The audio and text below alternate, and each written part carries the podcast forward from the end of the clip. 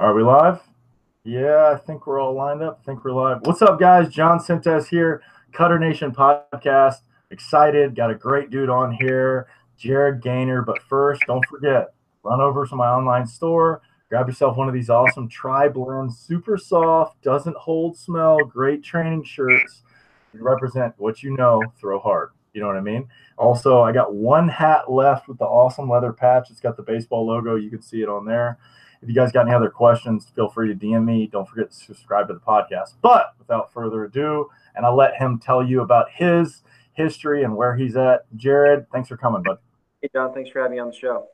No problem, man. No problem, man. So uh, we were just talking a little bit off air, but we were saying that you and I met weirdly through this awesome community of Instagram, and we've I, I don't know about you, but I've come to the conclusion that one – this is the library, this is the spot where if you want to learn about pitching or understand or get get around people that have been there and want to share information, I really feel like it's a great community for that.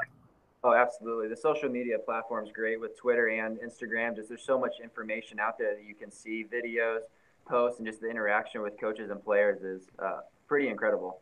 I, I totally agree. I mean, as an older guy, being 32, I really – you know, a lot of these younger guys, I think, are spoiled on the information side. I remember trying to watch without DVR Greg Maddux, Smoltz, Glavine, Roger Clemens, right. Pedro Martinez, and watching these dudes dice guys up and then not have a clue what they're doing. You know, just be like, I have no idea how this guy, and, you know, and when you learn things about how camera angles and zooms and all this stuff, and you know, balls look like they move eight feet you know, and and so it's it's just funny that now with slow motion video and technology and Instagram and GIFs and Twitter and all this stuff, how much easy it is for these guys to be able to get the right information, but yet there's still a disconnect, you know. Oh yeah, for sure. You know, and I'm you know I'm a little bit younger than you. I'm 26, but even for me, when I was in college and high school, I wish I would have had access to some of these things. Um, so I say it's pretty cool, and um, hopefully kids are taking advantage of it. And I've seen it just with interacting with kids on on my own social media platform. It, it's cool to see the amount of kids that are wanting to learn new stuff and are constantly asking questions. Yeah, I totally agree. I mean, I just went to Kansas uh, with the team over here with some freshmen and I think a couple sophomores.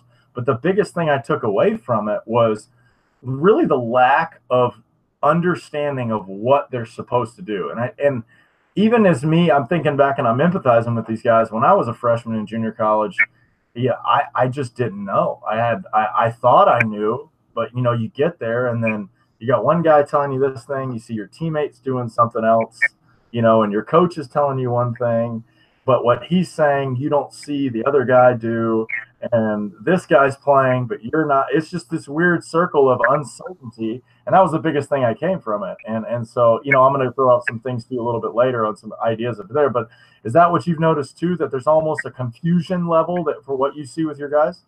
Yeah for sure. You know it's, it's almost like there's so much information out there now that like their their brain just kind of freezes and they're not really sure what's right what's wrong. And um, I think it, the big thing is kind of trying to figure out each individual's um, physical capabilities currently. Some guys can't get into the positions you want them to get into on the mound just because they don't have the strength or they don't have the mobility. Um, so I think it's important to kind of see where they're at right now and to just slowly build their trust because that's the other thing too. Like when you're working with players, I feel like they got to have that trust factor or else they're not going to fully invest the time into it. So there's a lot of uh, moving parts and a lot of different things to consider.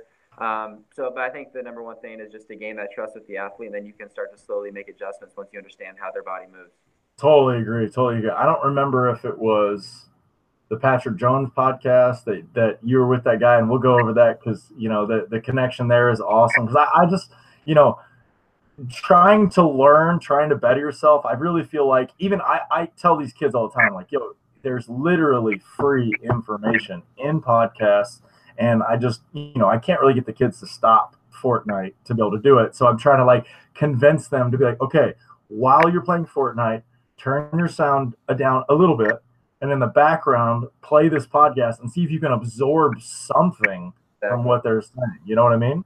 Yeah, for sure. No, I couldn't agree more. There, there is just so much free content. I mean, you name it, videos, podcasts, um, articles, just, just anything. Like there, there's so many different avenues to go about it um, and even just having conversations like we're having right now, just talking to people um, that that know a little bit about pitching or whatever it is you want to get into. I, I think it's just um, it's the way to do it, and hopefully kids are taking advantage of that. Yeah, I totally agree. Totally agree. So let's go over your playing history first. Let's introduce, you know, Jared Gaynor, everybody. Let's find out, you know, what kind of animal he was, you know, as as an as an athlete. Yeah, um, so I, I, grew up in Phoenix, Arizona, and always pitched. I played outfield too um, throughout high school. I actually liked outfield more than pitching. Um, but once I realized that my future was going to be a little bit better as a left-handed pitcher than just an average hitter, um, I decided to focus on pitching um, in college and played two years at South Mountain Community College in uh, Phoenix, Arizona, and then went on to play two years at George Mason University for two years. And um, I was never really the biggest or the strongest. I never threw the hardest, uh, but I always worked hard, threw strikes, um, was always trying to work on things, keep hitters off balance. I was always trying to work on the mental side of things. I always, I always felt like um, my biggest strength was just being able to to read hitters quickly because I knew I couldn't overpower them with stuff. If I just threw in, you know, 83, 84 mile an hour fastballs, it was going to get hit. So I had to learn how to read swings, um, how to be a more effective pitcher. Um, and so I, that's what I kind of prided myself on was just being educated with how I wanted to pitch. Um, and then unfortunately, because of my velocity, I didn't throw very hard. Even though I had success in college, I, I didn't get drafted. Uh, but I ended up finding out about the independent route. Um, I wasn't too familiar with independent ball um, in college. Um, all you think about or hear about is you know playing Major League Baseball or playing in an organization. Uh, but I realized quickly that there's another avenue to professional baseball and independent ball, and uh, there's a lot of really good uh, players there, a lot of a lot of really good leagues and teams. And I was able to sign with the Wichita Wingnuts and the American Association to start off my professional career um, about a month after the draft um, in 2014. And then I really bounced around. I played for six independent teams in four years, so I really, really moved. Yeah. I played for three teams in the American Association. Um, then I played for two teams in a newer league in Michigan called the United Shore Professional Baseball League. Um, and then I finished up uh, last summer playing in the Atlantic League with the York Revolution, where we won a championship. Yeah, championship. Congratulations on that. I saw that. I saw that. That's awesome, man. So when you and I met, you were in York, right? You were playing with them, right? Right. And I and I remember I was doing a live stream and we were just talking about stuff and you know I was probably a little bit of a bad move. The team that I was on was just awful. Like I could tell from the moment I got there, we did not. I don't think we even understood what we were trying to do as a team. Like I didn't. I saw no direction. I saw nobody talking about goals, trying to win games, trying to dominate or anything like that. It just kind of showed up, went through the motions, went out, and that was one of the things that I learned. And and I tried to do my best to try to help us as a pitching guy to try to help the guys that because I understood that if the bullpen was weak behind me as a starter, then you know it, it was going to hurt me. And and right. unfortunately, unfortunately, we we lost 33 games in a row, which was one of the worst times of my life. And as well, we were on the road for all 33 games, which was crazy. Like it, it was like a new team, new stadium. Our our field wasn't ready, and so it just turned into this big thing. But I I you know, they make a change that all teams do. You know, you get mad about it, but what can you really do? And so I just decided to kind of like invest into what I could control, which was like trying to do podcasts, you know, be more available on Instagram. So that's when we run into each other. Right. And like I think we were talking about where I and we and correct me if I'm wrong, like I think we, we talked about a little off air is I think we were talking front sides, rotation, stuff like that. And and I think we you sent me a video we talked about it, and I think one of the things I had told you was talking about trying to get, you know, glove side cleared a little bit behind the shoulder.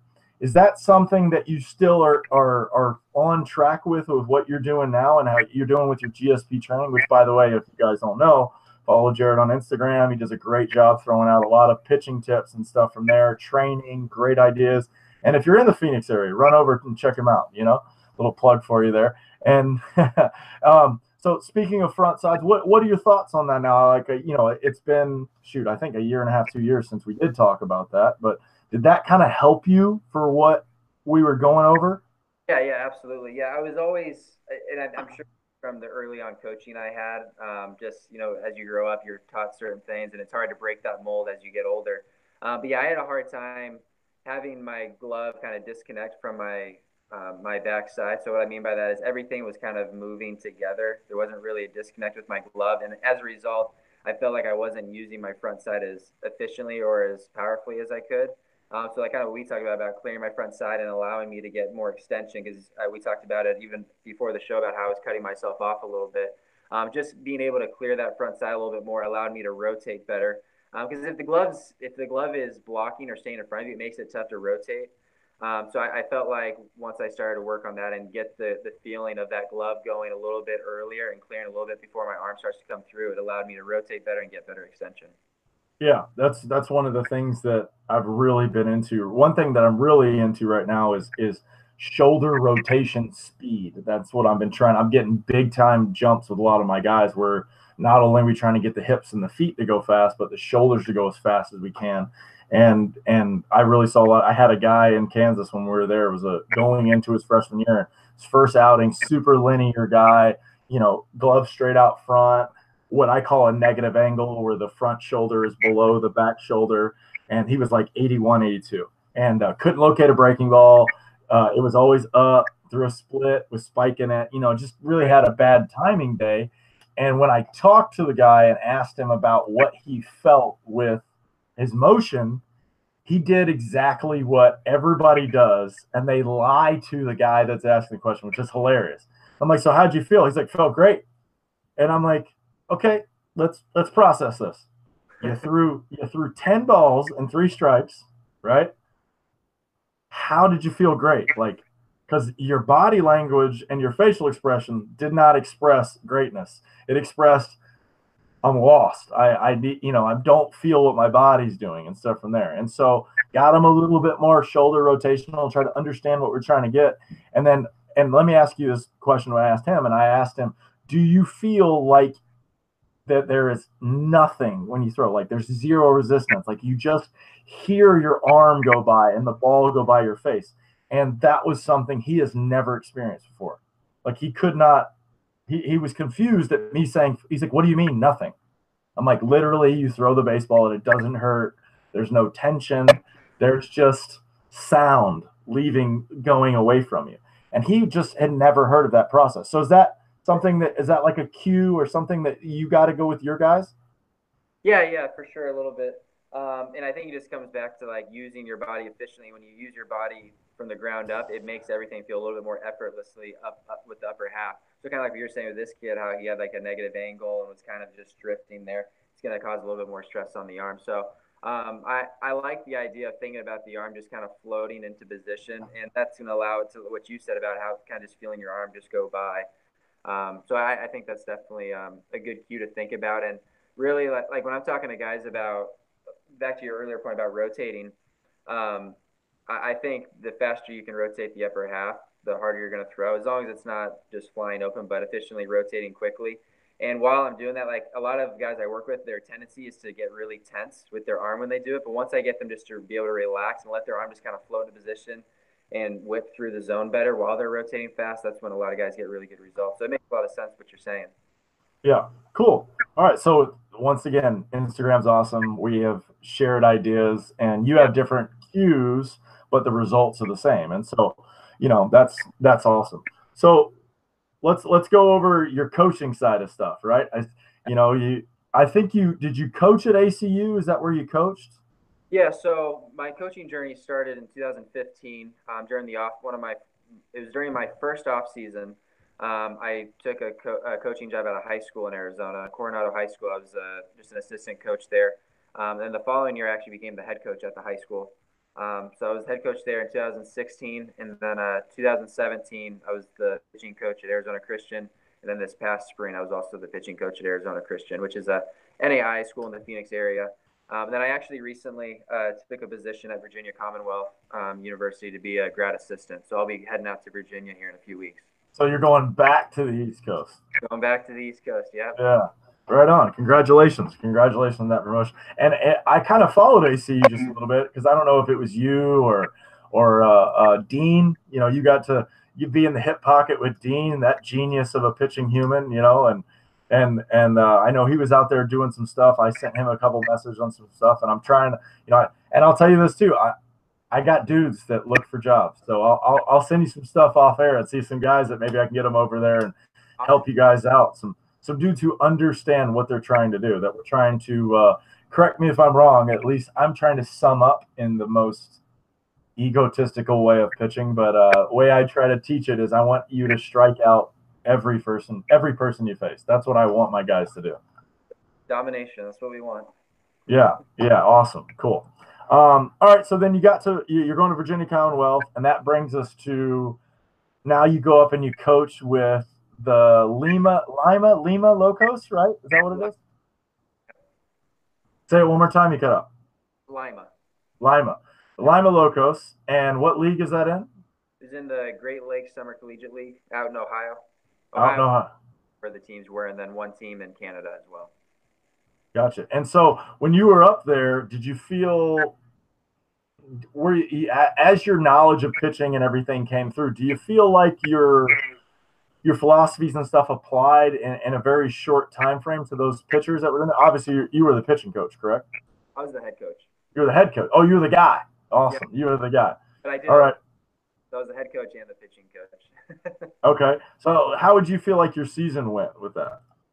Uh, it went good. You know, we uh, we actually had our own weight room and like indoor facility at our field. It was nothing special, but I mean, it had everything we needed. We had all the weights we needed. It had a little turf room with um, medicine balls and plyo balls and all that. So, and, it's summer ball is interesting because I'm basically borrowing players for a couple months. They're not really my players, so I can't do whatever I want with them. I I have to communicate with their coaches and make sure we're on the same page. But um, it was really cool. Most of the coaches were on board with everything I wanted to do with them.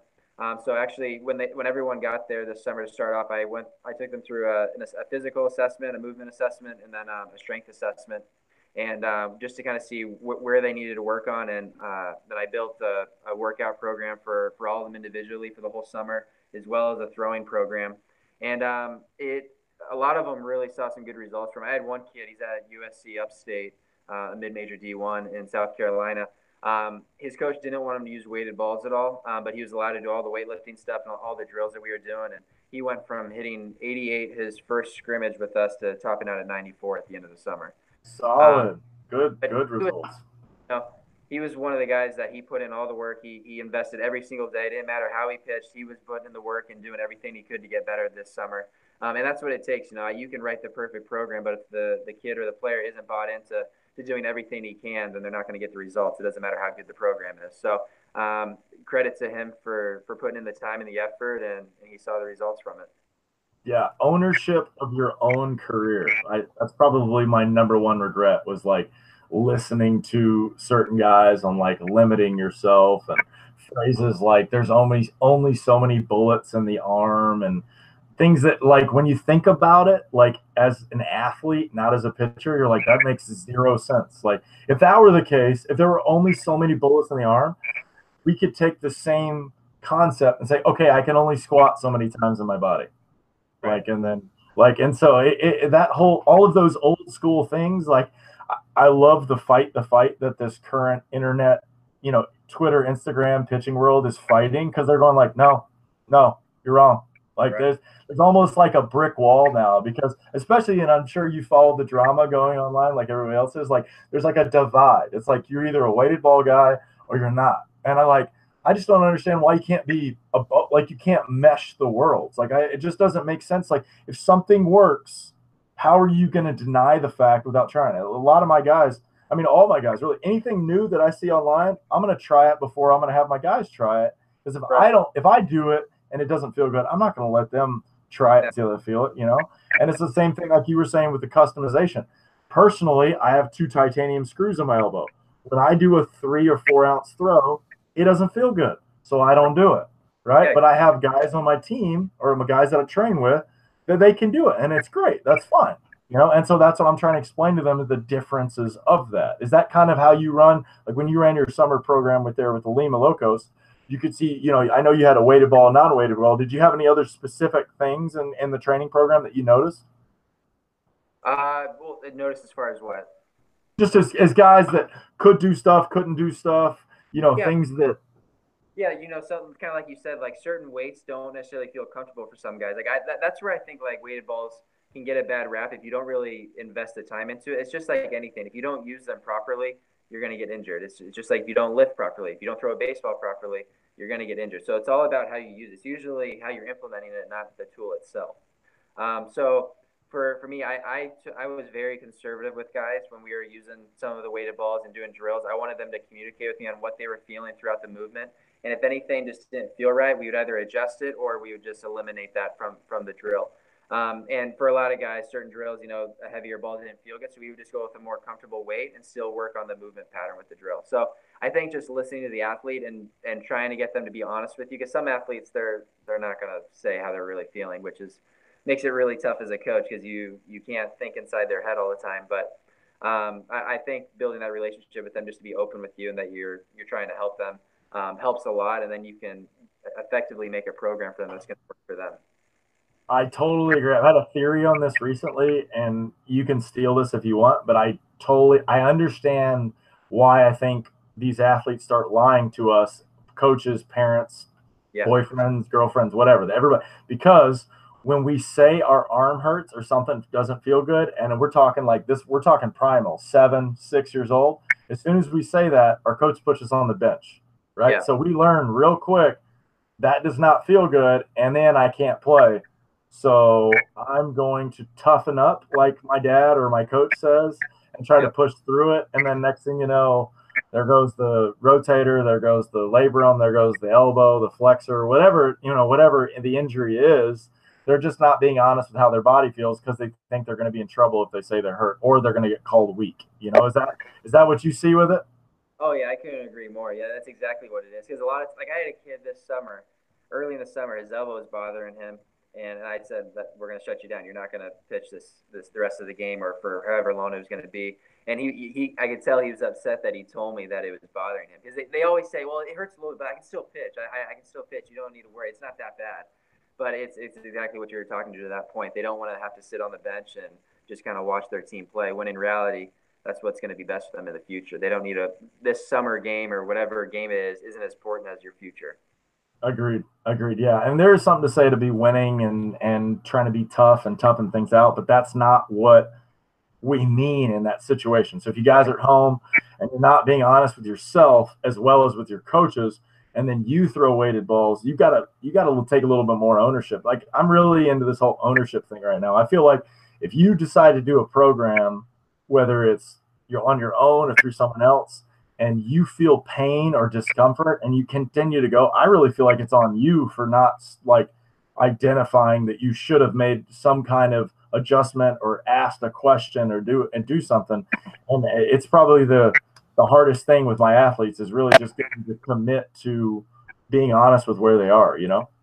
Yeah, exactly. Like I, I love that word ownership, and I've been looking into that a, a lot too. I've been reading books on it and, and all that. It's just at the end of the day, it's your career, and what you want to do with it is up to you. No one's gonna make you go in one direction. If you want to make it somewhere, if you want to go to a certain college or you want to get to a certain level, it's on you. And you got to be honest with yourself and do what's best for you. And if that means taking a step back, asking questions, um, and just being honest, and that's what you got to do. Totally, yeah. That's. I mean, I'm sure you you follow Flama. I do. Yeah, I mean his he's always coming out with some nugget that I'm always like, dude, yes, like thank you. Like I totally agree. Like his whole thing about regret on trying to pitch for his coach because his coach somehow had the key to whatever access he was trying to get to the next level. I felt exactly the same. Like right. I was like, I always thought that this dude is going to help me get to the next level so I can go to the next level and get to pro ball and then get to the big leagues, you know? And so when I started processing post, you know, university situation, I started going like, well, this guy didn't do anything. I did it all myself. And why was I thinking that this guy, like I, you know, why was I thinking when I throw this pitch where I want to, and then I'm looking for his approval? That's what I see a lot with my guys. And so that's the whole thing that I preach with ownership of like, hey man, you're throwing the ball. Like don't look at me. I'm I I don't have the ball in my hand. You know, you're you're doing it. You know, so that's that. I really feel like that's giant in the pitching world where you see a lot of people that go after that stuff. You know. Yeah, absolutely. I couldn't agree more. Okay, so when you were as a player, as a pitcher, you said you didn't throw very hard. Can we get an exact range of what where your fastballs were? Yeah, so early, so in, in my freshman year of college, I was like 80 to 82 um, left-handed pitcher. My sophomore year, I actually, for some reason, my sophomore year, I threw harder than any other year I did in college. Um, I was I was 85 to 88 my sophomore year. Junior year, I was in like the 83 to 86 range. I would still touch 87 or so. And then my senior year, we never radared, so I never really knew what I was at. And then we ended up making it to a regional, um, and I was pitching against Rice, and they had a radar gun on the scoreboard, and I looked back, and I was like 82 to 84 that game, and it, didn't make sense. Like I, I, but my senior year was my best year performance-wise, even though my velo was lower, and I don't really know why it was because I was stronger than I had ever been. I was, I thought I was doing all the right things, um, but mechanically, I had some issues with my mechanics, but I was able to. I was pretty consistent with. I know like repeatability, like coach. There's there's arguments going out that you can't repeat the exact movement or the exact release point, all that. Oh that, yes, thank you for I, saying that. We'll go into that next. uh, but I believe that even if you don't have the best mechanics, you can make them work. If if you you work it like for me, I knew I did things wrong. Like my left side was bad. I flew open a little bit, but I was consistent with the, being able to execute my pitches still while doing that, just because I practiced it so much. So I think that's why I was able to have success. But as a result, I was sacrificing velocity for it. Um, and then after after college, uh, my first year in pro ball, it was that summer, so I didn't really have any time to train and get better. But I was around the same. I got up to 86, 87 um, with Wichita. Um, and then uh, that off season, um, I made some decent strides. Um, I, I, the first weighted ball program I did was Tom House's NPA program, and I saw some results from my arm felt good, but I didn't really get a big velocity jump. I was 84 to 86 that next summer, um, and then it was the following off season, off season of 2016. I found out about Driveline, uh, they had an eight week free program that I did, um, and I immediately um, jumped up to 87 to 89 um, in the eight week the eight week time frame. And that was like the first time I did uh, pull downs. Um, I'm sure everyone knows what that is, but for those that don't, it's basically a running version of a crow hop throw. You're running into a crow hop throwing as hard as you can. Um, and that I really saw the results from that and, and Okay, small pause, small pause. Can we go a little bit further into those running pull downs and like what you think helped you with like because that was I listen, I get it. I'm sure you get it all the time. I get it all the time for guys online that don't understand. Like, I've got this one dude from Nebraska that I have no idea why he's obsessed with like how I'm teaching kids. Like, but every time he sees someone that does a, a pull down on my Instagram, on my live or whatever it is, he's like, "That's cool. You can throw as hard as you can, five feet from a net, and you know it's 88." And so, from somebody else besides me, Right, right. Why why do you feel like those pull downs were very important and, and significant for you to bring up? I think I want to say the number one thing that it's taught me was to be an athlete again and to be athletic while throwing. Because I a lot of times, especially when you have like a lot of instruction with pitching, and I like I always had coaches tell me just throw strikes, don't worry about throwing hard. You're a lefty, just just throw strikes and you'll be fine, which isn't necessarily the case. I might get guys out, but eventually I'm not gonna more. Um, so for me, the running pull downs, throwing at a max intent, it forced me to be athletic. You can't be robotic and run and throw a baseball as hard as you can. So that was the number one thing I thought it did for me. And then number two, back to what we were talking about earlier, the rotation. It forces you to rotate so much faster and you work so much more efficiently because your body's moving so fast. So mechanic wise, um, I rotated better. My front leg stabilized better um, and my arm speed and just my intent was better. I when you're like it sounds simple, but if you want to throw hard, you have to try to throw hard. You can't you can't just that's it right there. Throw hard. Yeah, yeah. You literally put it on a shirt for that exact reason. Like because same thing. I'm I'm totally I'm I'm following exactly what you're saying. Like for the people that follow me know that I say it all the time. You want to throw hard, you throw hard. Like and a lot of people don't realize that until you're actually trying. And that's the same thing. I think it goes back to fear of failure, fear of getting hurt, you know, like this, you know, even for what you said, there's so many hot words that you said that like I like I take all those little things. Uh, like you're growing up and it's just not fair to you because I've got three lefties that are that probably my one some of my hardest throwers at their age, right? right? And they've literally heard coaches say exactly what you just said. It's okay, you're a lefty, you don't have to throw hard. And I always and I always go, why? Why does it matter if you're left-handed or right-handed? Oh well, their their ball moves more. And so like they use words like natural movement. And then when you're learning things like what what Driveline puts out all the time, where it's like there is no such thing as natural movement. It's because your hand is at that angle pulling that way on the ball, which creates that vortex on the baseball, and the ball moves. You know, and so the more information education you can get on that, then you can make it do it on purpose. You know, right. and so I, I feel bad for guys that like like you that probably had giant balls and went out there and dominated and really executed what was in your mind. But you know, Tommy's dad said you only got so many bullets, and you're left-handed, so you know, let's let's not throw too hard. We want to throw strikes, like, ugh, like oh my gosh. Throw 95 and get movement and throw strikes. Why not strive for that? Why why not? Why just settle for throwing slow and throwing strikes? What what's his name at the Florida Baseball Ranch? What's his name? At Florida Baseball, is it uh, Randy Sullivan? Randy Sullivan. Yeah, no, that's it. That's him. That's him. That's that podcast. I don't remember which one it was on. I don't know if it was with Robbie Rowe or with Patrick. Oh, Patrick. Um, yeah, dude, I that forty five minutes. I think I pulled over twice and like, all right, I got to write something down here. Like this guy going over, like you were just saying about you cannot repeat mechanics perfectly down to is so obvious, but yet we we, we just don't we don't identify it. You know, it's it's it's things like you know that that you hear from that that balance point and like all these things that are general cues that are different for everybody. You know, like I've got guys that don't understand when you stand on one foot that your balance point moves, that they still think it's in the center of their body. And I'm like, look at your hip shift. Look at things, look at the movement of the body and how it reorganizes itself to balance when you are standing on one leg, you know?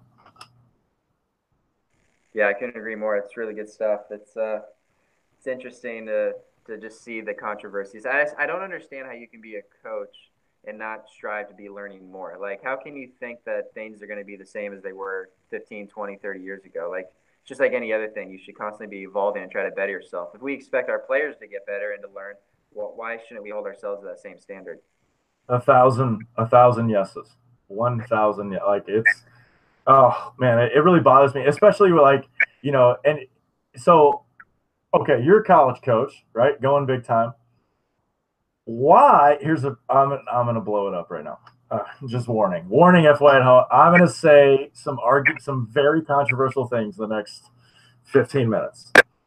Why do high school baseball coaches feel like that they have the tell-all answer? Why do these guys, who may have played, may have not played, why do they think that they have all the answers? I wish I knew the answer to that. I don't know. I, yeah. I, I don't know. Uh, maybe they just I, I I'm guessing part of it is that they're just they're so much older than the high school kid, and they they just think they know more, which they probably do know more than most of them. But it is it's it still doesn't make sense to me how you want to want to constantly evolve and learn. Um, I think it's just just being complacent and, and satisfied with where you're at. Um, so it, it's interesting. Um, I, I really don't have an answer though. What do you think? No, I. What do I think? Um, well I think it is that. I think it, it is, but I also think it's not only not uh, not evolving to learn, but not experimenting with what you're personally doing. Because like, how can you tell somebody what they feel if you've never felt it? You know what I mean? Yeah. Like that. That's one of the biggest reasons why I like. And so for the people that work with me here that know, but you guys that that only see what I put out there, I actually throw with my clients in the situation. So if you're throwing a changeup or a two seam or a curveball and you're not getting the proper spin or what you're trying to or locate, or you're not moving your shoulders and disconnecting that front arm to get it behind your body so your shoulders move faster, I'll do it, you know? And so I, I it's so funny. I work with some of these high school guys, and then I'm giving them so much information, and then their high school coach will go, Hey, uh, I know you're working with that guy, don't hurt your arm yeah. You know, and and literally we spend 20 to 40 minutes after we throw working on arm care, doing all of the stuff. And I'm going like how in the world, you know, it's so funny that disconnect and it, and I think it's really comes down to they're not at the situation so they don't know and then they don't know me and they don't know the stuff. what they do know is that uh, little Johnny who just kind of came out of nowhere over the summer is throwing like seven miles an hour harder and his breaking ball is better and he's striking out everybody he face. But hey, don't hurt your arm. You know, it's like what I don't understand where your thought process. Where you you think that the kid just figured it out? Like he obviously went and tried to learn something. You know. Well, I think the other side of it too is like if if the coach doesn't feel like he's the one that helped him, then he just he doesn't feel like he has that control over him. So it's it's almost like he he's upset that it's not because of him. I uh, totally agree with that. I think it is 100%. I think that's there's probably a thousand factors, but I think ego and putting my stamp on a guy is a big thing. I think that is because honestly, with me, I don't care if you come to me or go somebody else or and then come back or go. And it, I think that the same thing, ownership. You do whatever you want to do. If you want to come train with me and work on throwing harder and velo and learn everything, then that's great. If you don't, you're not going to hurt my feelings. Like it's not a big deal. It's your life. Do whatever you want. Yeah, for sure. And I, what I love what you said too earlier about the coaching situation. I love that you you actually are in there with them doing the stuff that they're doing because I I couldn't agree more. Especially the further and further you get out of playing, it can be real easy to to think back and not realize how hard it actually was. Like it, like you can look back and be like, well, just just do this, do that, but you don't realize that when you're a player, you had the same struggles and you struggled with making adjustments or if you weren't throwing strikes at a certain point, like it's not as easy as just just throw strikes, don't walk people. It's like, well, obviously they're not trying to walk people. Uh, I think the more that you can experience what they're doing and continue to work on yourself and throw, do the drills that that they're doing, um, I think that's great, and I think it's only going to help you as a coach.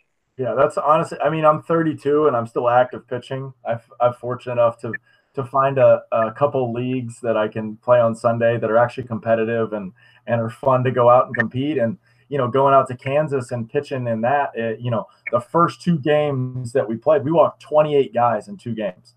And I just couldn't believe how to out of disconnect with their own ownership of what they were doing of what happened. Like I had one guy that I I literally had to pull up his stat sheet because they put it all on Pointstreak and then show him his actual numbers of how many strikes he threw to how many balls and he just he even then he was like, "Yeah, but it's all right." I'm like, "Dude, you threw 14 balls and two strikes.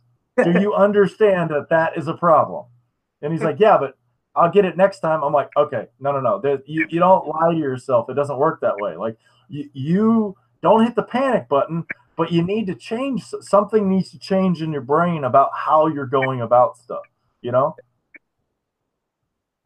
All right, so back back to the coaching thing one more time because I, it's awesome that you're a college baseball coach and you've been over here because now I, I get to ask you some other questions and stuff. Let's say hypothetical situation. All right, let's go high school first because you're a high school coach too. If okay. you have a guy who's going to a hitting coach or a speed coach or a pitching coach, are you going to try? How are you going to approach that athlete? Are you going to try to? I, I don't want to even put anything. How would you approach the athlete? Let's just go with that about what they're doing? Yeah, exactly. Like, you know, let's say they're going to some dude and you know mom and dad spent 10 grand on on on pitching lessons through a guy, you know, from the moment he was 8 until now he's with you in high school. Um if, well, if he's been with him since he was eight, I mean, that makes it a little bit tougher. But I, w- I feel like I would just ask questions like, you know, what is his philosophies? Why do you think it's helping? And, you know, there's certain things, not necessarily mechanically, but like there, I will say there's certain aspects there's certain things that whether they're exactly right or not, um, if you feel that it helps you, then then I'm willing to to work with that to to an extent. Obviously, if it's something drastic, then we got to make a change. But there's certain things, you know, this is not really pitching, but related to stretching type stuff, warm up stuff, like like as far as like say a dynamic warm up. There's talk about you know you shouldn't do static stretching of any kind before you before you do exercise. You should only do dynamic and all that like for me, like if a guy likes to do a little bit of static stretching, go for it. I don't think it's going to hurt him. Um, so that I, I, I like to have a little bit of leeway, just the, the psych, the psycho, psychology part of it of just if you think it works, then it then it probably works a little bit, even if there isn't, you know, a ton of say scientific validity to it. Um, but but I, I think the main thing is like back it goes back to having trust with the athlete that you're not I'm not immediately attacking them saying, Oh, well, you're doing that wrong. What you're doing with that coach, what he's doing, that that coach is teaching you the wrong things when you might love the guy, whether he's right or not. Um, I think you gotta ease into it and and I would maybe if, if, if I really didn't agree with what the guy was doing, I'd probably see if I could get in contact with him and just talk to him and just kind of get to know him and hear his side of things and what he's actually teaching. Um, but that that's a tough approach. I never really had to do it at the high school level. None of my kids worked with outside people, um, which was kind of nice. Um, but at the same time, like I, I, like kids that are trying to you know learn from other people and, and get new ideas. Yeah, cool. So you came to it a little bit better than what I would say because on the flip side, as an as a trainer instructor, when I send some of my guys to some of these high school things, I run into that's wrong, this is wrong. Like the word wrong or incorrect is very subjective at yeah. the high school level, but yet it's taken as as stone or fact to a lot of these athletes because he's my high school baseball coach, you know, and it's just like, you know, especially after with what Flama threw out, and then you start, re, you know, doing your own self reflecting and stuff like that. When you understand who is throwing the baseball, I'll ask you this, like, and and you'll probably, as a coach, I already know like how you're going to take this, but what does the coach actually do in the game? Watch. Help yeah. a little. I mean, yeah. let's tell my players too. I'm like, we're, we're, in a bullpen setting right now, or we're in practice. I can work with you, but I said, you got to be your own best coach. Um, you know, you got to be. I can't go have a little mound visit after every mistake you make and say, hey, you need to do this, and you need to do that. You need to learn who you are as a pitcher, and you need to figure out what cues work for you and figure out what mistakes you're making or how to make those adjustments. Like whenever I'm in a bullpen setting with a pitcher, if he makes two or three bad throws in a row where he misses, you know, arm side bad or he spikes it, I always ask them, "What are you feeling? What adjustment do you think you need to make?" And a lot of times, especially at first, they, they're like, uh, "I don't really know." Uh, but the more you ask the questions, the more you get them to think. They start to realize what type of cues they need them to, what type of cues they need that's going to help them. Um, and I think that's what's big, you know, when you're pitching in a game. You know, you have to be your own best coach, and you got to be able to make an adjustment from pitch to pitch um, in the game without me having to talk to you after every pitch. Yes, totally uh, awesome. Yep, yep. So you're so, and I love how you approach it too, because a lot of coaches that I've said that to, even at the high school level, get offended. And I'm like, no, no, no, you don't understand what I'm saying. What I'm saying is back to the ownership thing. I want I want my guy to not need you. Just like he doesn't need me. Right? right? I want him to go out and play the game like he's in the backyard got the tennis ball and the bat out, and I'm getting ready to drop a Yahtzee, or I'm to strike you, strike you out because I'm trying to do what's in my head and accomplish it. Yeah, no, absolutely. Yeah, you you want to be able to train them to the point to, like you said, where they don't need you. You should be working on them and working on those things, not just telling them what they need to do. Like I, I really hated it when when pitching coaches or or when I see coaches do this to players where they just tell um, they just tell the player what they're doing wrong. Oh, hey, you're doing this. Make this adjustment. I, I, like the idea of having them figure it out for themselves, and sometimes not even saying anything after a few pitches, and see if they start to make an adjustment. Um, I, I, think I think sometimes saying less is better, um, so they have a chance to figure out what they're doing and can make the necessary adjustment. Totally agree. A lot of my guys, if they like just the same, because you threw out a couple things, we do the same thing. So, and and for guys at home, if you don't realize what he's saying, he said if you spike one or you sail one or vice versa or what you said you don't say anything right away. You try to see if the athlete can make their own adjustments first and then after maybe that third one in a row okay now let's take a second talk about it. What do you feel? What's going on? And then even what you said too and i had a just a lesson with a seven year old today. We're just working on basic throwing getting your mind right being able to focus on one thing. And just that focus on one thing what are you doing? He just couldn't do it because no one's ever, ever it seemed like that information was always given to him. He wasn't allowed. So he anytime I'd ask him a question, immediately he had the habit of saying, I don't know. Right. So with me, if you say I don't know, it's a cop out, five push-ups. Go ahead, seven year old. I think he did like 20, I think he did 20 sets. I think he did like 100 push-ups today. Like just knock the kid out today. But it, it then he started realizing, oh, if I say I don't know, I got to do push-ups. So I can't do that. So then he started yeah. So then he starts stalling. And now I'm going like, no, no, no. Answer. Give me something. I don't know is not an answer. Right? What do you think it is? Don't be afraid to be wrong. You're not in trouble. You're not going to do push-ups for a wrong answer. You're going to do push-ups for saying I don't know and not trying. That's what I want, you know? That's the thing like every every kid is going to have a different verbal cue or like it's not going to sound the same. Like every every player has their own thing that's going to work for them. You can't use one cue with one kid um, and expect it to work for someone else. Now there might be some correlation, but some of them they're going to need different wording. You know, it's how you word it. You might be meaning the same thing, but in order for them to process it, you got to word it or explain it differently. Yeah, that's what I thought was weird on the uh, Randy Sullivan when he's talking about cueing, about like I understand that part what you're saying, like everybody's different and different cueing and stuff like that. But even correct me if I'm wrong too. Was he saying it like cueing isn't as effective as we think it is? Right? Is he said something about like that, which I can kind of jump on the bandwagon of too because I do a lot of instant video with guys where where you know same thing you throw two or three pitches and then if you mess it up I'm going to video you on the third one and then we'll talk about what I see to what you see to what you feel you know and and maybe that's what he was going over but I didn't really get him to he didn't expand too much on that side of it and on that podcast yeah I actually haven't listened to the episode yet so I don't know what he said uh, but but I I have heard about that a little bit too. Like just saying words like doesn't necessarily work for everybody. For me, like the cues are more for like a mental thing.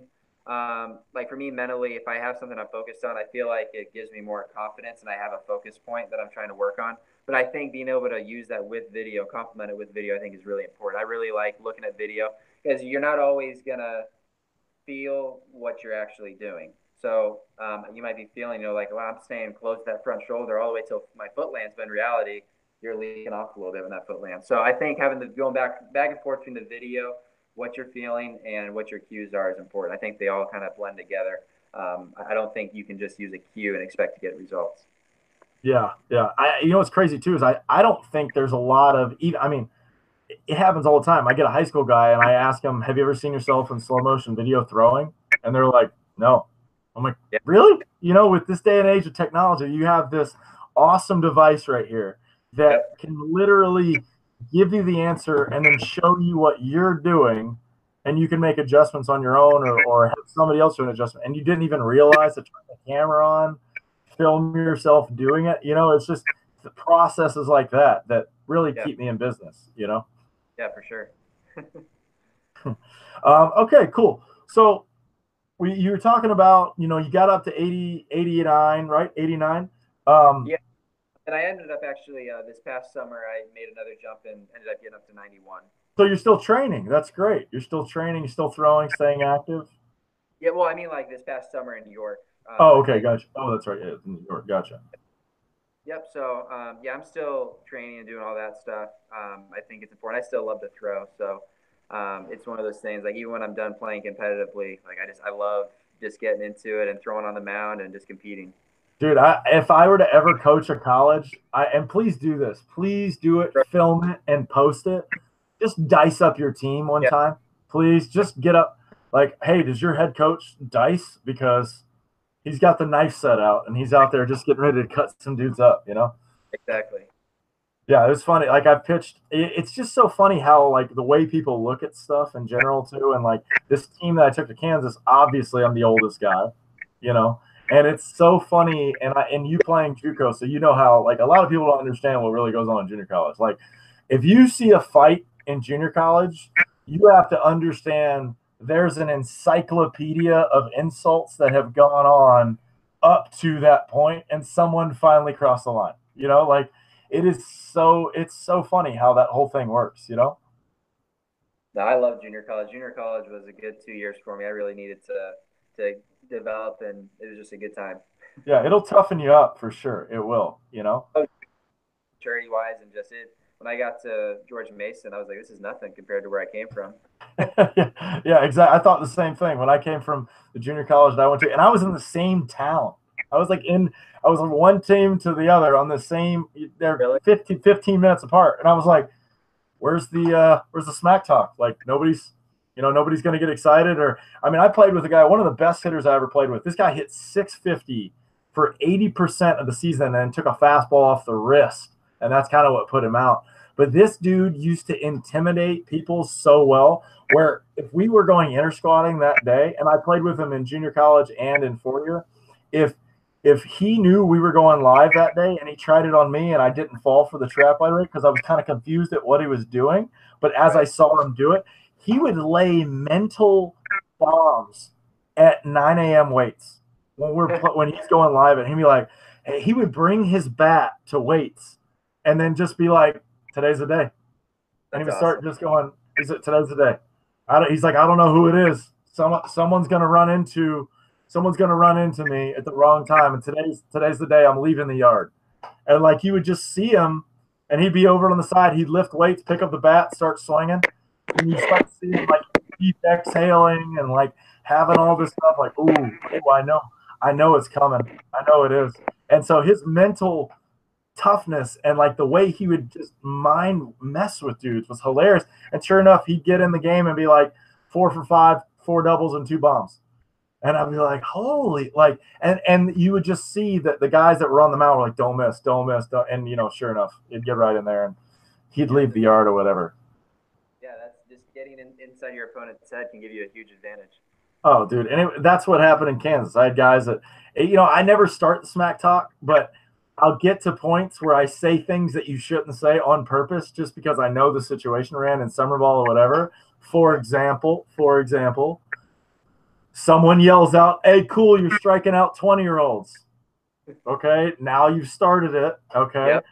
so I throw the pitch, guy swings and misses, and I look back over on the mound and I yell, "Yeah, cool, a 32 year old striking you out." You know, started with that, and you know it takes a minute for it to resonate. Nobody says anything. More things are said. Okay, now we have a foul ball on the first base side. Instead of you know, not say anything. I yell because there's two strikes. Let it go foul. I want the strikeout as loud as I can yell it. You know.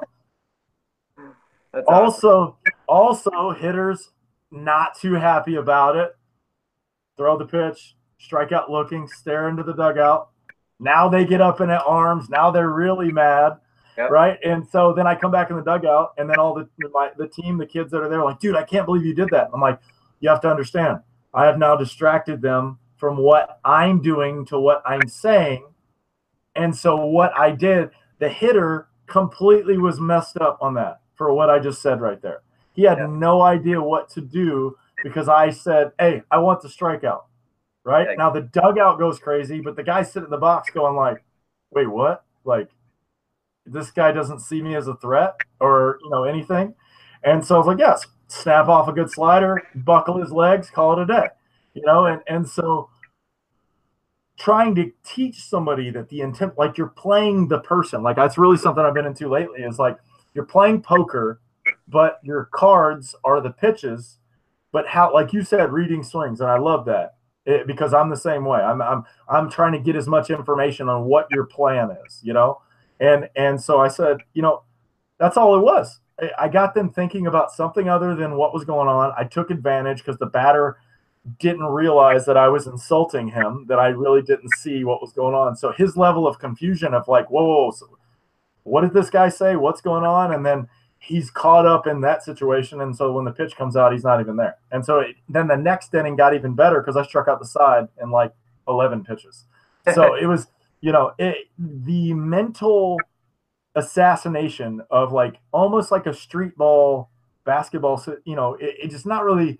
It's almost like in baseball, it's almost considered like golf, where it's frowned upon. But when every I've been to Panama, Colombia, Mexico, Venezuela, everywhere else, they talk crap during the game, and it's so much more fun.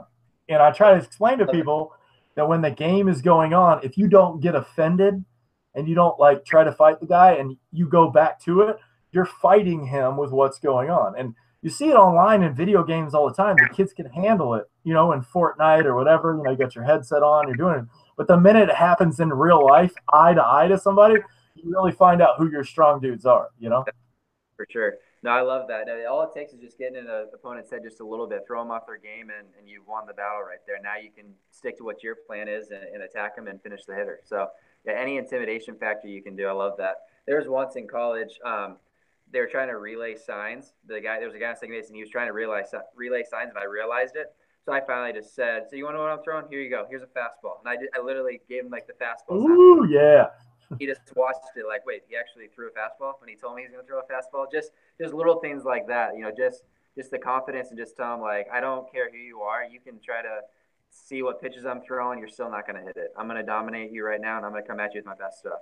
Dude, baddest man on the planet. That's what I try to tell people. Like, I used to, I write that inside my hat. I don't know if you a lot of you athletes write stuff inside your hat, but I put I'm the baddest man on the planet inside of every game hat I've had since I was like a sophomore year in high school because yep. I think I met God who what's his name I met Big Leaguer from Pensacola one time, and, and he came to our practice, and that was one of the things he said. You know, he was just talking about self belief and and trying to execute what's in your mind, and the only way you can do that is feeling like you're invincible, like you're the like you literally you're an immortal, you can't die, you're the baddest man on the planet. So I've just been running with that, you know, ever since, and and now I get to the point where it's fun, and you can kind of like because a lot of people when they see red in that situation you lose your awareness of where you're at. So you got to be able to like turn it on turn it off to be able to go okay you know i'm gonna go i'm gonna go get it. I'm gonna strike all these guys out. And be like okay but all right let's let's stay you know let's get to the top. Let's stay close. Let's rip it as hard as we can. Look i'm getting excited already you know?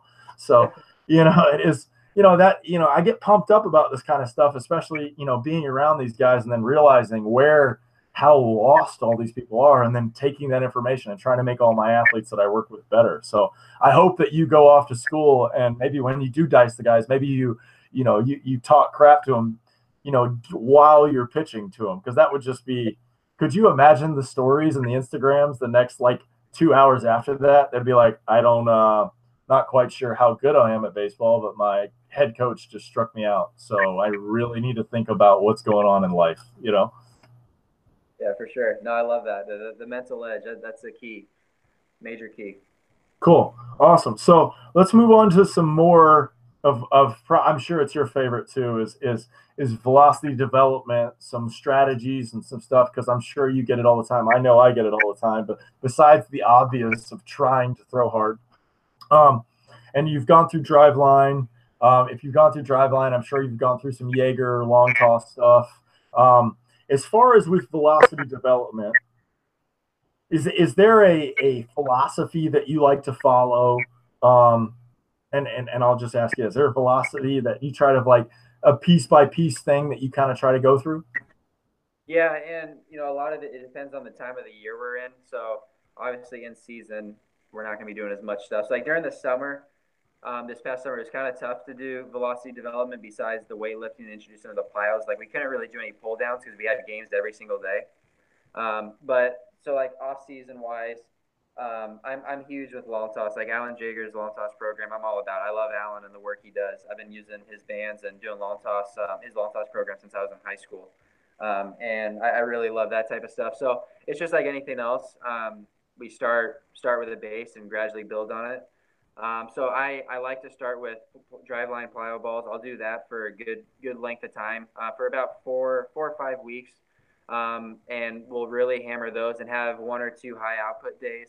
Um, one high output, one or two high output days with the plyo balls where we're going close to max intent with the drills. Um, so say you're throwing six days a week, it'd be about two two um, high output days, two recovery days, and two somewhere in the middle. I call them they're called hybrid days. Um, so the the recovery days we're still throwing, but it's just at a low intensity. Hybrid is somewhere in between.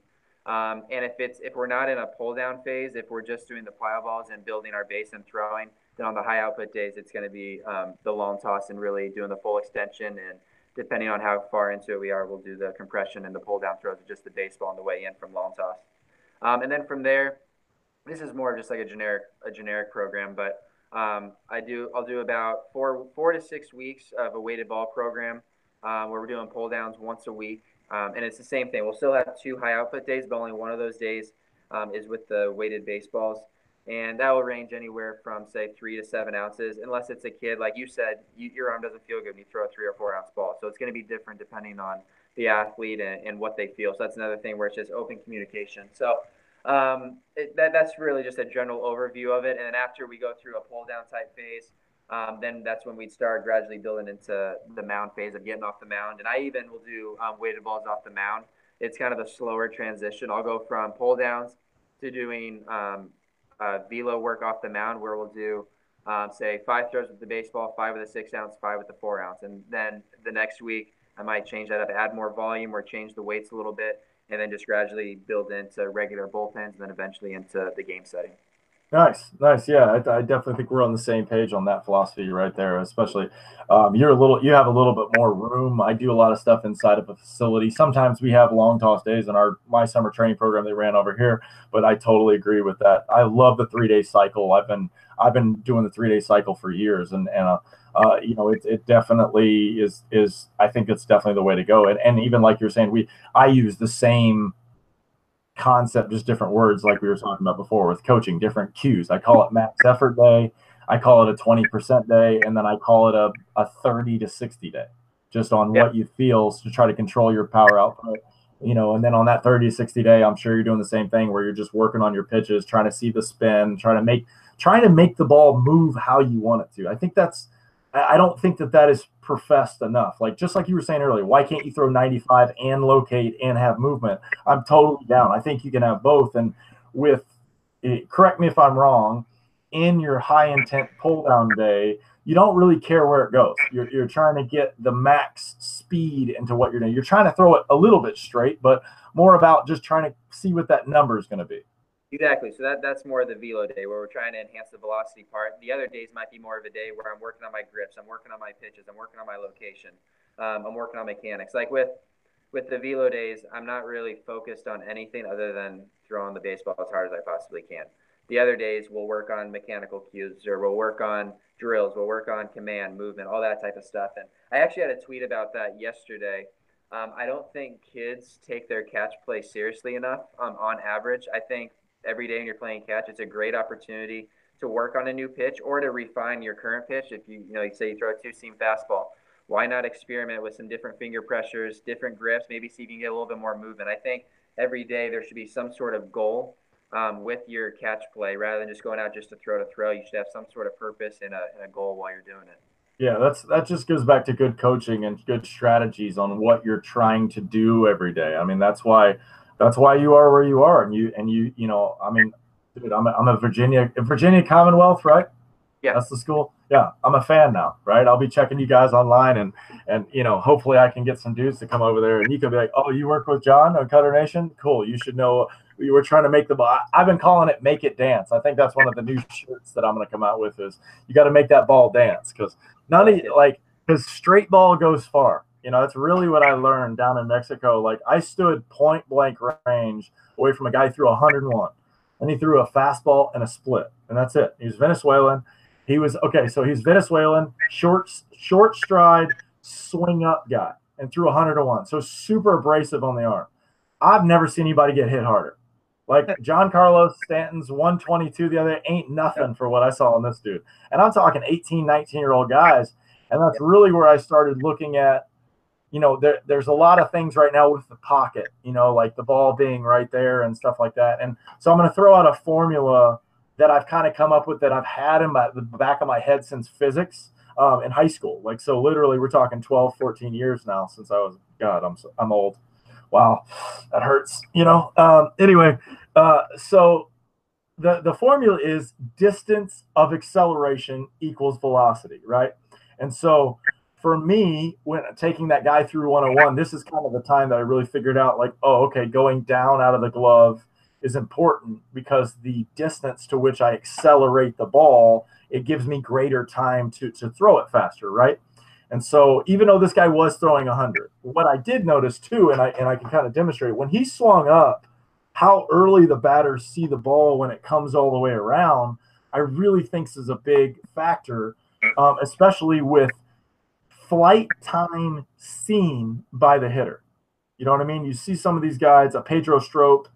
Um, I'm trying to think of some of the other guys that kind of go up early and are still 95 plus guys. You can almost see that that guy who throws 95 plus, the ball to which it's in the air travels longer, and you see those some of those guys get hit more rather than what you're seeing some of these guys that are pocket.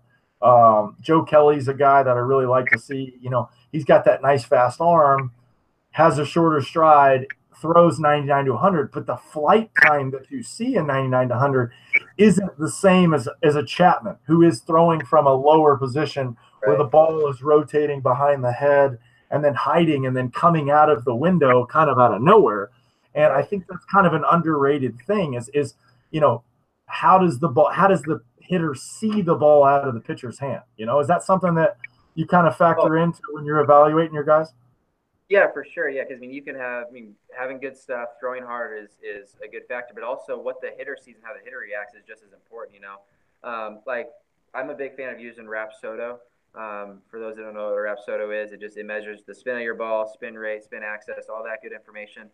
Um, I, I, like using that, but I also think you need to get feedback from the actual batter. So whenever we're doing scrimmages, um, when I'm coaching, when we're doing scrimmages, or when I was playing, I throw to hitters like my teammates. I always would ask what they're seeing if they see the ball early when I throw, just little visual cues. If if the hitter has a little bit of an advantage by seeing your ball a little bit earlier, um, it doesn't matter really, you know, how good your stuff is. If they have a little bit of an advantage, it's only going to help the hitter. So um, I think everything plays a factor, and I think that's another one um, that that is that's true. Some some guys are just easier to pick up the ball with, even though they might throw 95. Yeah, yeah, I think that's kind of underrated, and, I, and honestly, you know, I, I did my best. I got to the highest level. I got to the Pacific League in Mexico. I sat next to Oliver Perez and Sergio Romo. It was awesome, you know, and and they're still picking me first out of the pen. And then one of the things when I did talk to the hitters, the guys that faced me in the summer, and then who I played with, and they they said, man, the biggest thing with you is we can't see. It's it looks white, which I pride myself on spin. Everything looks white.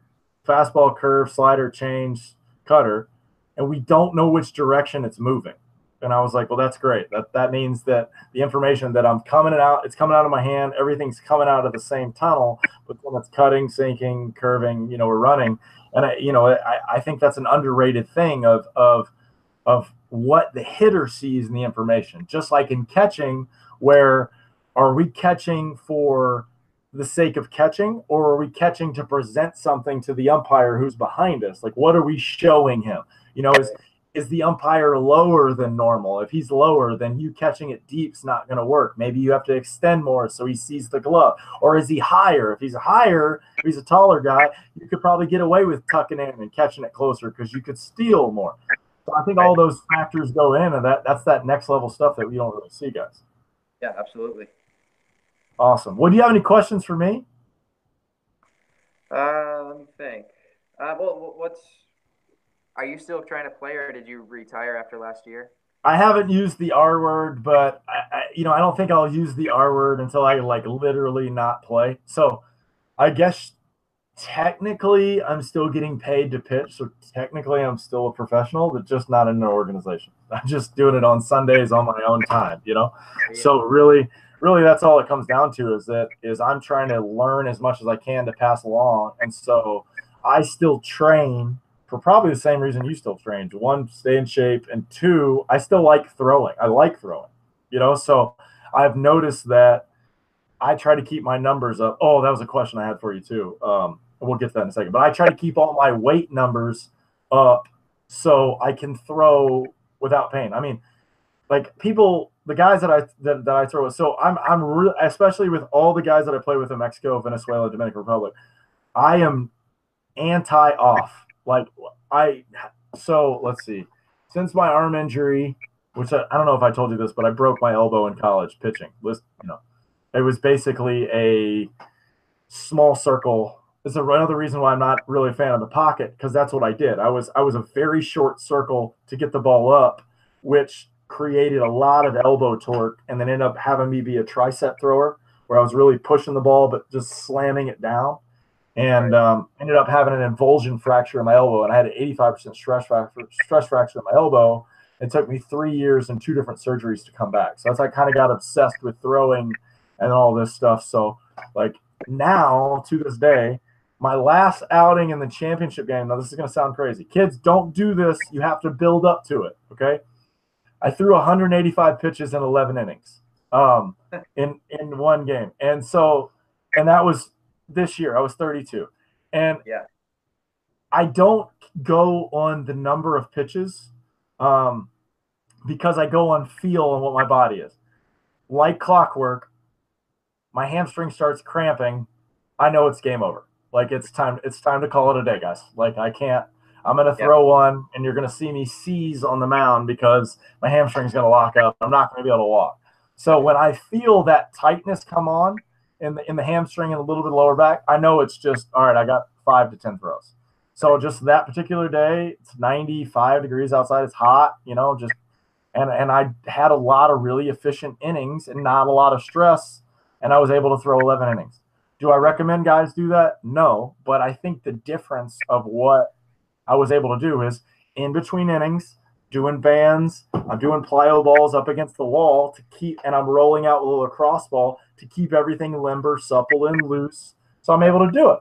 And, and I think that's an underrated thing in between innings where you see a lot of guys that just sit there or read their notes or do something. And not like what, you know, ESPN freaked out over Ohtani doing throw holds, you know, in preseason. Like, what's he doing? And like, meanwhile, I'm like, yeah, yeah, that's what you're supposed to do. Supposed to stay loose, supposed to keep moving, you know? Absolutely. I'm a big fan of using like a shoulder too. We're doing some band work in between innings. And then when you get back out to the mound, it takes away those first two achy throws, meaningless throws that you have on the mound when you're warming up. Oh, I totally agree. When I was in Kansas, that's what I did. Like I was throwing the ball, I was throwing my two pound ball. You know, I do the pivot picks a little bit different just based on that too, because even so, like, and the reason why is when guys swing up with that pivot pick, I just notice a lot of face throwing where they throw that face first, which puts a lot of stress on the shoulder. So when it's down, when they come from a lower position, so try this if you want. When you go from a lower position, if you kind of do that little circle that you see online, some guys do before you start, it gives you a little bit more momentum to start. So I have my guys kind of circle once and then bring it up and throw it. So we're kind of practicing that distance for me to throw from a lower position, just start from a lower position so you can get more force to go out front with it. I just see a lot more success on on extension on guys getting that hand out in front. But for those new guys that have never seen me do it, I, I take five of those things as hard as I can and then run straight out to the mound, you know, and and and they're like, What what are you doing? And I'm like, dude, I'm getting loose, you know, and then I come out there and I'm bam, bam, bam, you know, five warm-up throws, let's get this thing going.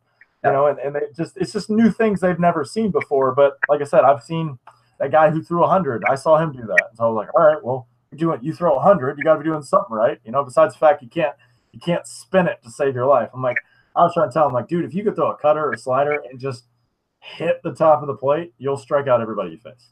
Yeah, exactly. Like I don't understand why Chapman doesn't throw a slider or his two seam more. I'm so confused. Like those two seams when he was coming up through his reds his first year, I'm like, throw that every pitch, bro. Like what are you? Nobody is touching a hundred with two feet of movement at all. It's just not happening. Whew. All right, I'm all excited. I'm all jacked up. Um, well, you got anything else? You got any good questions or anything? I think we've kind of covered a lot. Yeah, um, no, nothing off the top of my head. Just uh, I love what you're doing. I appreciate you having me on here. It's been it's been good talking about this, and I love the idea. I don't know if it, I think it was off here we talked about it, but having a group chat like this with with multiple yeah. coaches, kind of get a round table going, talking about different pitching ideas. No, we will for sure. Because my my last my, my guy, uh, the one that we did last time, we were he was really excited about doing that. And I said for sure. Are you going to the coaches convention in January? I will be, yeah.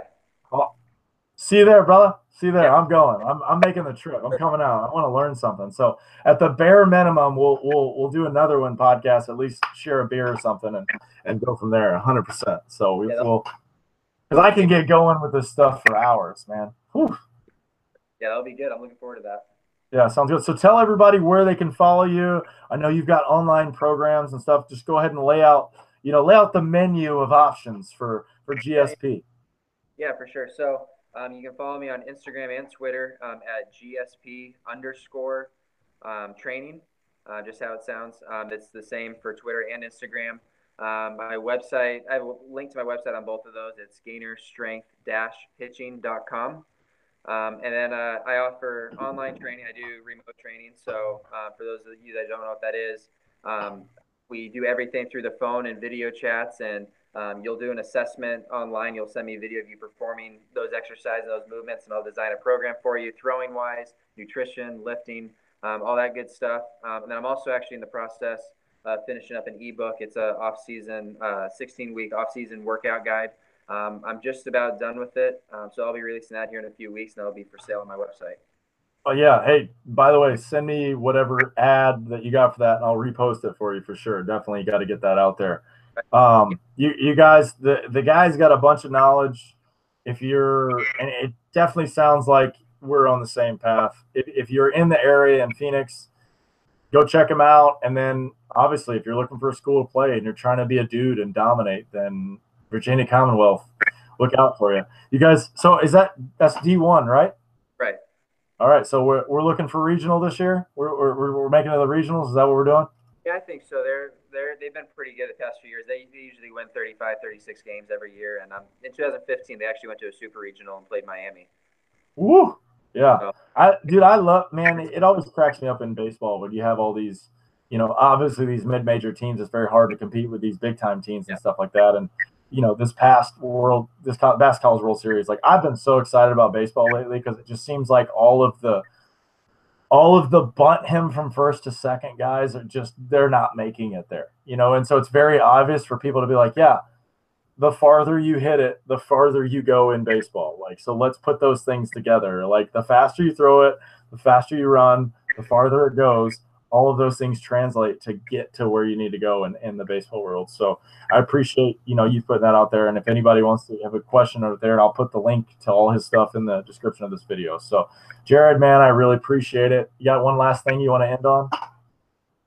Uh, no, that's about it. Just for those of you that are listening, just keep working hard. And like we talked about on this podcast, take ownership of your career. You have control over it. Um, so it's up to you if you want to make it, put in the work, and um, have no regrets. Yeah, cool. So hang out one real quick when I go off air, but I'll just sign off. Don't forget, he already talked about the Jaeger uh, bands that are on there. They're available on my website. If you guys got a question about that, I got the tap uh, oat specialty weighted balls, the shoulder tube, uh, flush bands, the J bands. Um, you can get any of my gear on here, like Throw Hard, Cutter Nation, hats, shorts, pants. This awesome shirt right here. Um, if you guys got anything else, DM me. I've got some other big things in the works, um, and I'll be announcing that stuff very soon. So, one last thing, don't forget throw hard. Go follow my boy right here, Jared. All right.